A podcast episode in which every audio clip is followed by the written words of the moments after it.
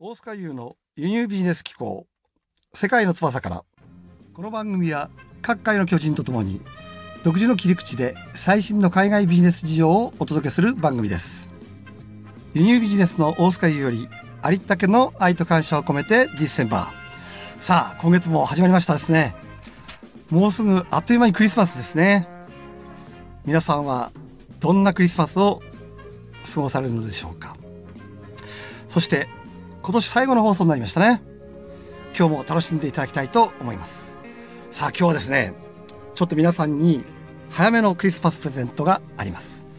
なんとですね今日のゲストはとっても素敵な素敵な人をお招きしています。あの世界を旅する年収1億円ブロガーの川島和正さんです。イエーイ川島さんよろしくお願いしますよろしくお願いします。はい。さて、川島さんとはですね、えー、本当ね、もう今からた多分7、8年ぐらい前から、そうですね。いや、もう10年ぐらいになるかもしれない10年になりますかね。なんかまだサラリーマンから、えっとね、そう、独立して3年目ぐらいかな。そうそうでしたよねええ多分。まだ本当にね、ええあの、こうサラリーマン的な雰囲気が残ってる時、そうですね。だから20、私が当時多分26、7そうでしたよねはい。若いです。そうでしたね。はい。まあ、それからの付き合いなんですけど、えさて、えー今お話ししたようにですね、す川島さんはもともとサラリーマンなんですね。えはい。ですが、えー読書とかいろんなノウハウを学び28歳からですねなんと今38歳になられる10年間までなんと年収1億円以上そして累計50万部のベストセラー出版さらにはですね70カ国以上に旅をされまたまたちょっとプライベートな話になりますけど有名タレントさんとかなんかともね同性生活をされているということで、多くのことを、夢を叶えられてこられたっていうことなんですね。そしてパソコン一台で世界中どこへ行っても仕事ができるライフスタイルを確立させて、今現在ですね、香港に住んでおられるんですね。はい。そうですよね住んでます。はい。そして、そこを拠点に世界を飛び回っているっていうことなんですね。で、現在はそこを拠点にされながら、その川島塾はいというもので、まあビジネスですとか、健康、時間管理、恋愛、ファッション、ボディーランゲージ、コミュニケーションなどなど、川島さんが今までご自分で学んでこられて、役に立つことをご自分の生徒さんにはいご。指導されてるっていうことですね。素晴らしいことだと思いますよね。さて、そういった川島さんにですね、皆さんも非常に興味津々だと思うんですね。10年間年収1億ですからね。これ私自身も本当聞きたいですよね。さて、質問していきたいと思うんですね。さて、じゃあ、川島さんですね。はい。なんでね、はい。ごく一般的なサラリーマンがはい。年収1億になれたのか。はい。それには何をされたのかっていうことと、もう一つですね、この川島さんの離陸の瞬間って言いますかね、はいまあ、ターニングポイントですね。はい。ここをお聞かせください。わかりました。はい。まあ、あの、イメージししやすいように、ちょっとストーリー形式で言いますとはい、まあ、本当に普通のサラリーマンだったんですね。うんで、製薬会社で営業をやってまして、せ製薬会社？そうですね。大阪で、うんあの、まあ、MR っていうんですけど、病院回って薬を売ってまして。ええ意外ですね。はい。はい。で、まあ、あの、そんな時にね、うんあの、本屋さんとかにえ行って、まあ、営業だったので営業の本読むんですけど、ええ読みますねええまあ、その周りのにある本も読むわけで、うんそうすると、あの、成功法則の本とか、うんまあ、はたまた、えーネットで稼ぐとか、うんいろんな本があるわけですね。はいはいはいはい。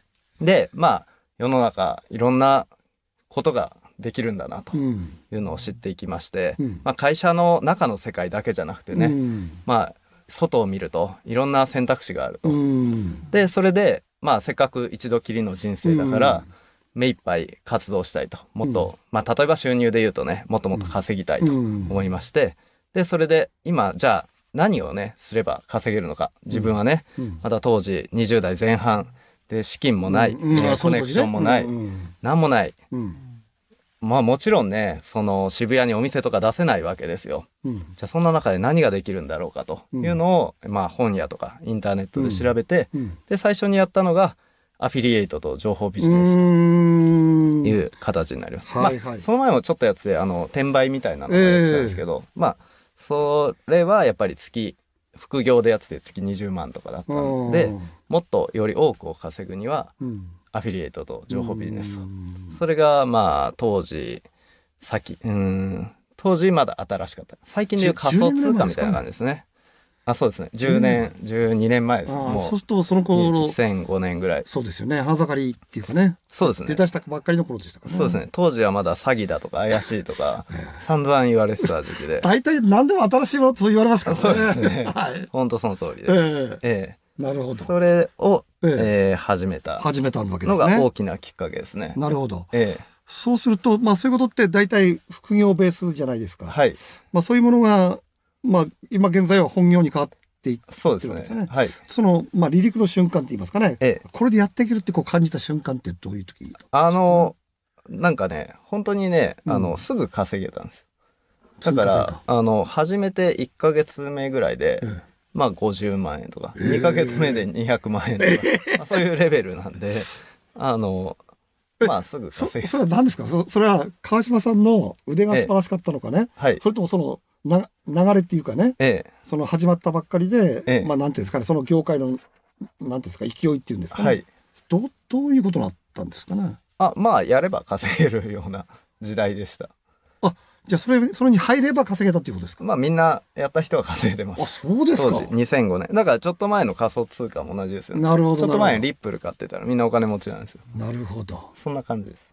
うーん。もう当時はねあのテクニックもいらない。例えばの話で言うとアフィリエイトのうん。1枚のペラページを作って、うん。ヤフーのリスティング広告。あの、はいはいはいにリスうんとねまあお金出すと、えー検索結果の上の方に出せるやつがあるんですよね、うん。当時呼び方違ったと思うんですけど、えに出せばもう佐伯がどんどん出るみたいなえなるほど。時代だったんで。じゃあライバルは少ないんだけどその需要はものすごく多かったっていうことそうですね。なるほど、ええ。うん。ってことはある種やっぱ先見の明があったってことを。まあ調べれば誰でも結構ネットにやり方書いてあるんで。分分かったんですけどみんな怪しいって言ってねそうそうなんですよ。でほとんどの人は知ることとやることって全く違くて、ええ。みんなそういうこと分かってもねはい。儲かるかもしんねえなとか思いながらええ。言いながらやんないじゃないですか結そう局ですね。まあうん。日常のね忙しさに追われちゃって手が回らないとかうそういんうのもあったりしてなるほど。ないですね。なるほど。ええ。じゃあ川島さんはやっぱりそこにやれたってことですねまず最初の成功の原因は。あまあそうですね。あのうん。まあもともとあの会社辞めて独立していきたいっていうのがあったんでうんちゃんと調べててチャンスを探してたというのが大きな理由だったと思いますなるほどはいわかりました。これちょっと共感ありますよね。なんかほとんどの人はやりませんからね。えいい情報だとかね。なで後から言うんですよね。いや俺も知ってたとかね。ええ みんな後から言うわけですよね。はい、あちなみにですね、ええこれまあ昔じゃなくて今でもあの、まあ昔ほどじゃないですけど月10万20万はアフィリですぐ稼げるんですよ、あ本当ですか？でもお僕はいろんなとこで行ってもどっかこういうので行ってもやんないんですけど。やんないですか？らね。やんないですけど。まあ今今言いましょうか。ややり方せっかくなんでせっかくこれ聞いてると。いやこれクリスマスプレゼントですよ。はい。はい。せっかくなんうで、んき聞かせてください。あのフェイスブックとかで、はい。ココメントいっぱい書いていく。とアクセスがつくんです。コメントを書くってだあの人の投稿に人の投稿にコメントを書くんですか？コメントを書くとアクセス取れますよね。それを自分のページに来たら自分のね LINE アットに誘導するんですね。で LINE アットであの物を売るとどんどん売れます。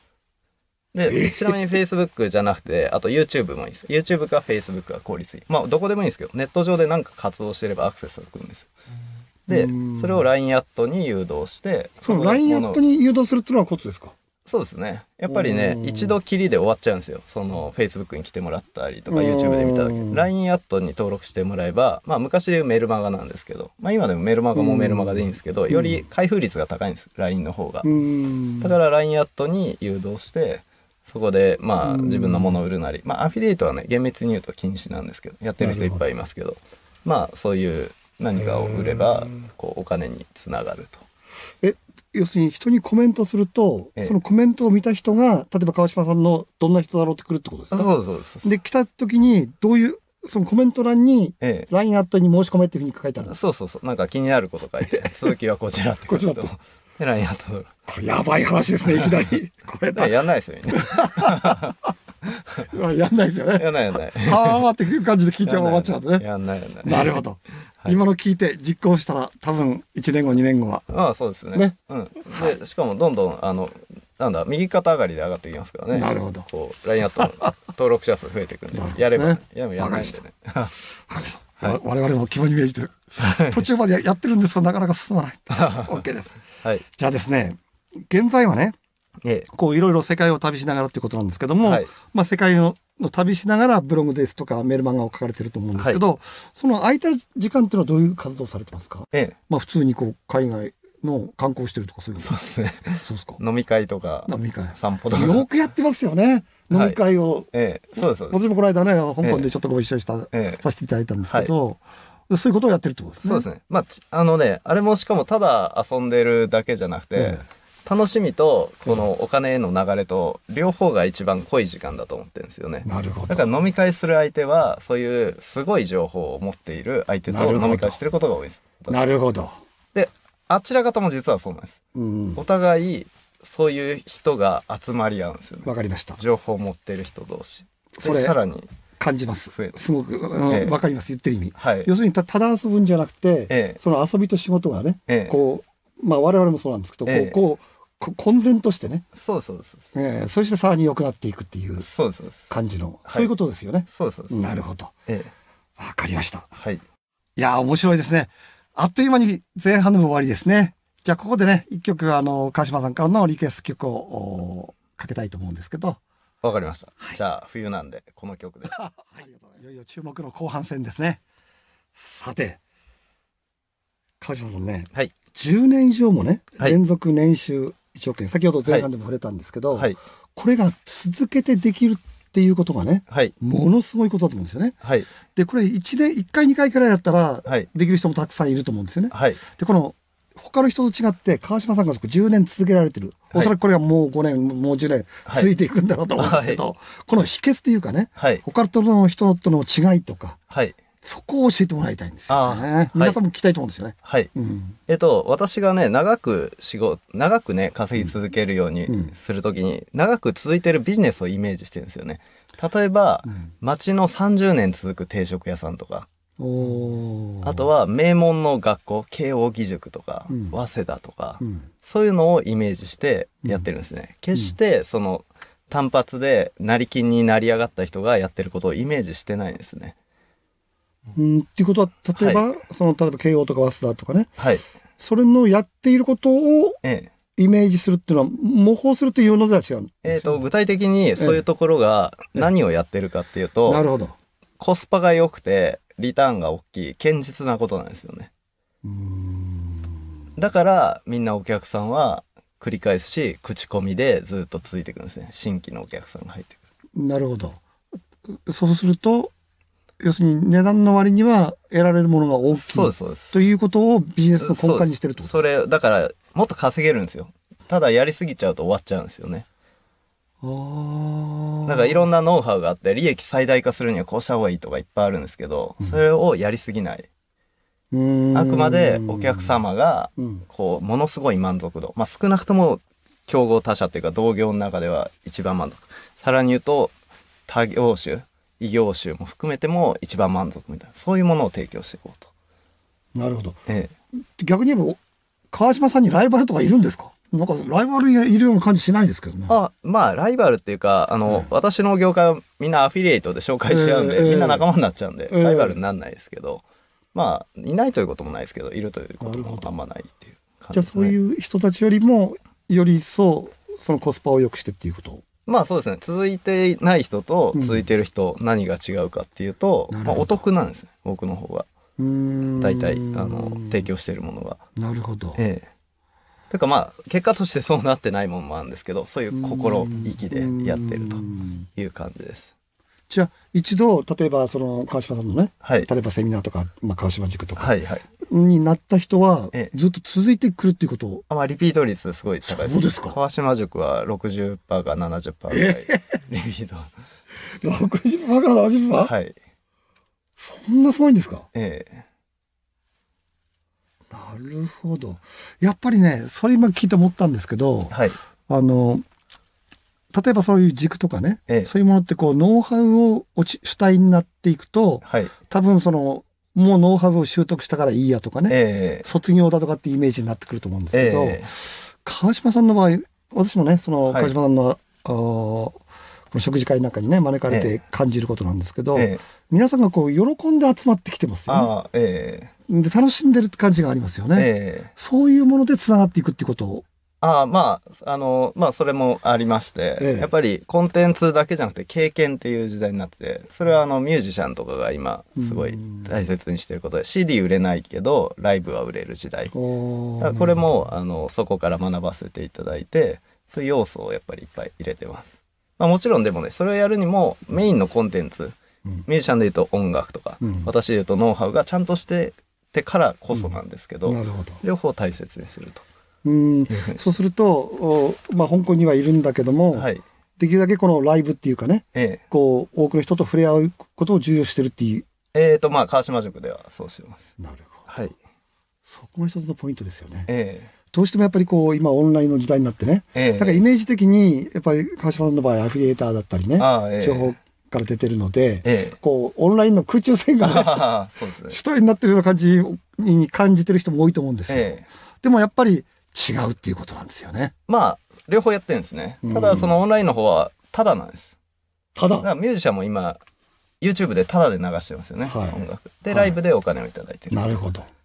プラスアルファの、もっと贅沢したい人向けみたいな。まあ、贅沢というかね、より、あの、経験したい人向け。まあ、お金があって、お金ないとね、あの、どこも行けないんで、なるほどそれはしょうがないですけど、でもそういう人も無料で楽しめるものはちゃんと用意してあるし、もっと余裕がある人は、そのライブに来ていただければ、もっといろんな経験を提供できると。なるほどですね。えじゃあこう知識だけ欲しい人はまあオンラインでも十分でしょうと。もっと深く知りたい。私と直接知り、あの話したい人はライブに来てくれとえ。そうですねもっ。と深いものが得られると。まあそうですね。なるほどですええね。みんなが知ってもいいものはね、どんどん書いてますけど、うんやっぱりねうん、より多くの人に言うと、あんま儲かんなくなっちゃうノウハウとかもありますしそうですよね。ええあとはまあ経験はね、本当その場合いかないとできないんで。えこの辺が秘密かもしれませんね。い意外にね、これ視聴者とか、ええ一般的な人ってね、ええ川島さんっていうと、ええどちらかというとやっぱこうオンライン上の人っていうね、イメージが強くてね、え多分そそっちだと思ってると思うんですよね。ところが今の話を聞くと、やっぱりこうええ人間同士のね、ええお付き合いであったり、そういうええ経験の中からとか、そうええいうところから学んでるってことえですよね。えはい。素晴らしいですね。この辺が秘訣だと思いますよね。はい。わかりました。じゃあ次はですね、今現在ね、ええまあ、そういう過去を思っから今現在に来てるわけですけど、はい。今川島さんの中で一番今熱いことって言いますかね、ええ。今現在どういうことをされてるのかちょっとお聞かせいただきたいんあですけど。はい。まあ、さっきからご紹介にある通り、うん。その川島塾っていうセミナーをやってるのと、ええ。あと、まあ、毎日メールマガジンとうん。LINE を書いてあるれすごいですよね。あブログも毎日、ですね。はい。毎日のメルマガ私も見てますけど、えあれはなかなかできない。えええと、あと、まあ、旬なのは仮想通貨ですね。仮想通貨。ええなるほど。これは仮想通貨は、もう情報を知ってれば儲かるみたいな世界なので、まあ、飲み会が仕事みたいな。飲み会に行くと情報が入って、その情報で儲かると。こんな楽しいお金の増やし方はないなと。え、それはどういう意味ですか？飲み会っていうのは、はい。そういう仮想通貨をね、はい。えーやってる人たちっていうんですかね。はいそその人たちに会うっていうことですか、そうですね。株式、あの、株式投資の世界はインサイダー情報が違法なんですけど、え仮想通貨の世界はインサイダー情報が違法じゃないんですよ。ということは、情報を持ってる人が勝っちゃうんですよ。えどういう意味ですか？だインサイダー情報が禁止されてる世界だと、うん飲み会しても言えないんですよ。言いたい人。あでもそれははい合法なんで、まあ、親しい人には言っちゃおうみたいな世界なんで。あ次こうなるよとかそああしますよとう、かそうです。だからなんかの通貨のね、イベントがいついつにあると。で、こんな発表がされる予定だと。そしたら上がりますよね。それは飲み会に行くと分かるんです。うーで、まあ、まあ僕は人脈があるんで行けるんですけど、ええまあそうじゃない人も行ける場所もあるんです。東京ビットコイン会議とか、うん誰でも参加できるものにすごい人来たりするんで、そういうところもいいと思います。ねはい。まあ、ビットコインは多分これ基かれてる方の中にはねはい。聞いたことはあるんだけど、えもう要するにちょっとよくわからないんだよっていう方も多いと思うんですよね。え。はい。でそのビットコインに対してその、ま、なんでしょうね、まあ、こう投資的な部分とかねええ。あと通貨としての部分とかいろんな側面があると思うんですけど、はい川島さんが思うそのビビットコインビットコインっていうか通、まあ、仮想通貨ですよねええ。どういうふうに考えて将来性とかね、ええどういうふうに思われてますか？まあよく言われてる話なんで私の見解というわけではないかもしれないですけど、まあインターネットと同じようにええ革命になると。でこれは国政府が規制できない。もう規制しきれないものになると。でその後の世界がどうなるかははっきり言ってみんなよく分かってない。ただ今と変わるしそこに需要が大きな需要が発生することは確かで需要が発生したら上がると。今のビットコインはでも分かんない。ビットコインも分裂してくんで、どれが上がるか分かんないし分裂同士でこう争っちゃって下がる時もあるかもしれない、でも何かの仮想通貨が上がってくるビットコインがダメでもイーサリアムとか上がっていったりとか。全体の流れとしてはもう誰も止められない、ええ。じゃあこれからもっともっとこう広がっていくってことですか？そうですね。まあ少なくともこの23年はビットコインかイーサリアムのどっちかがもうイーサリアム。イーサリアム。えこれキーワードですね。えそうですね。なるほまあどっちかがもう上がっていくしかない。うん。ええ。まあ月単位で見れば下がる月もあっても、まあ、1年2年で見たらもう上がるしかないと言われてます。あのイメージ的には株のような形として残っていくのかそれともそのえリアルのね決済手段としてのえ。通貨としての機能が残っていくのかええ。これはどうなんですかね。我々の世界でもねええ。よくそのお両替でねえその仮想通貨を使うえとか、はいえそういう決済で使うなってもう一部で出始まってきてるんですよ、ね。えいやもう両方だと思うんですけど、ええもう大須賀さん輸入されてると思うんで分かるんですけど、ええ海外送金めんどくさいじゃないですか。そうなんそうなんですよ。もうあれが超簡単にできますからね。そう言うんですけど、えそう本当にそうそれってうーんとピンとこないんですけどね。まあやってみれば分かる。そうですか。それ海外の業者もそれを扱ってないとしょうがないんですよね。ああっちが受け手がね。受け手がね。ええでも現地にパートナーがいればそこへの送金すぐできるんで、現地通貨であと渡してもらえばいいだけなんで。でそういう業者もねもうあるとこあると思いますしこれからどんどん増えると思うんで。なるほどですね。いやー、面白い。さすがやっぱ川島さん進んでますよね。こう今の話多分ね、み皆さん聞いた人って、えー、と思ってるかもしれませんけど、さっき冒頭にあったようにね、ええ。10年前のアフィリエイトとか情報、ええ企業もねこんな感じだったわけですよね。そうそうそう。だからその時は PPC アフィリやれば儲かるよって言って、ねやろうって言って儲かるみたいな。で今は仮想通貨。そうですよね。だから今の情報をこのええ今聞いた方がね、はい。どのように捉えるか、えでどのように使っていくかえだと思うんですよね。えいやー本当あっという間にね、あの30分経っちゃったわけなんですけど、えはい。いや皆さんこう聞かれてる中でね、ええ。川島さんの話もっと聞きたい人は多いと思うんですよ。ええで川島さんの話を聞きたい人はどうすればいいですか？あ一番やっぱ情報を出してるのはメールマガジンなので、はい川島和正メールマガジンと川島和正メールマガジン。はい じゃああーそれで検索すればはい出てくるってことですね。はい。まあ、あともっと簡単に覚えられるのだと、川島香港で検索する。川島香港に住んでる川島さんは一番上に私が出てくるんで、そこからメールマガとか見ていただいて。なるほど。LINE とかね。はい。そうですね。川島のメールマガジン、また日本でも有数のね、ええ読者数を誇って、私ももちろん読んでますけども、はい。じゃあぜひですね、うーん、これで足りない人は、ももうほとんどの人は足りないと思うので、このメールマガジンを読んで、これからの時代ね、はいえーもっともっとお乗り切っていきたいと思うんですよね。はい。はい、ということで、えーあっという間の30分でした。次回の放送は来年ですね、1月17日水曜日6時からになります。それでは、いいクリスマスと良いお年をお迎えください。ありがとうございました。さようなら。